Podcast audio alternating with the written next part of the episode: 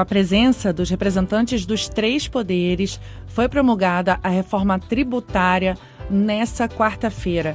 O novo sistema transforma cinco tributos, o ICMS, ISS, IPI, PIS e COFINS, no Imposto sobre Valor Agregado, o IVA, dual. Dentro do IVA, vai haver o Imposto sobre Bens e Serviços, o IBS, para substituir os, os, tributos federais, e a Contribuição sobre Bens e Serviços, CBS, em lugar dos tributos estadual e municipal. Foi criado ainda o Imposto Seletivo, o IS, para taxar produtos prejudiciais à saúde. Entre outras mudanças, está a forma de cobrança do tributo, que passa a ser apenas no estado destino, ou seja, onde o produto for comprado.